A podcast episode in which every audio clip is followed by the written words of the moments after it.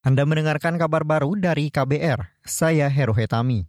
Presiden Joko Widodo terus menggenjot pembangunan sejumlah infrastruktur di Ibu Kota Nusantara, IKN, Kalimantan Timur. Jokowi mengeklaim keberadaan IKN bisa mengurangi beban ekonomi Jakarta hingga pemerataan pembangunan ke seluruh wilayah. Penduduk kita saat ini sudah 278 juta dan 56 persen itu hidup di Jawa. 56 persen dari 17 ribu pulau yang kita miliki penduduknya ada di Jawa, 56 persen. Dan yang kedua, PDB ekonomi. Perputaran ekonomi kita 58 persen, 57, 58 persen juga ada di Pulau Jawa. Dan lebih terutama lagi Jakarta. Sehingga beban Pulau Jawa, beban Jakarta itu memang sudah di luar kapasitas yang dimiliki. Presiden Jokowi menambahkan 20 persen biaya pembangunan gedung pemerintah dan sejumlah infrastruktur didanai melalui APBN.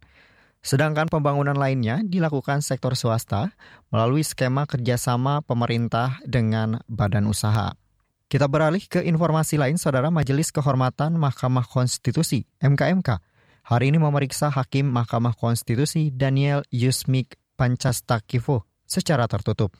Pemeriksaan dilakukan terkait laporan masyarakat atas dugaan pelanggaran kode etik dalam putusan perkara nomor 90 tentang batas usia minimal capres-cawapres. Daniel diperiksa secara tertutup oleh tiga anggota MKMK yaitu Jimli Asidiki, Wahidudin Adams, dan Bintan R. Saranggi. Sebelumnya Ketua MKMK Jimli Asidiki mengatakan bila Hakim MK terbukti melanggar kode etik, MKMK bisa membatalkan putusan perkara nomor 90 tentang perubahan syarat menjadi capres-cawapres. Pernyataan Jimli itu merujuk Undang-Undang Kekuasaan Kehakiman pasal 17 ayat 7. Pembatalan dilakukan oleh rapat permusyawaratan hakim oleh majelis yang berbeda. Sebelumnya MKMK sudah memeriksa enam hakim konstitusi terkait laporan dugaan pelanggaran kode etik yaitu Ketua MK Anwar Usman, Arif Hidayat, Eni Nurmaningsih, Saldi Isra, Manahan Sitompul, dan Suhartoyo.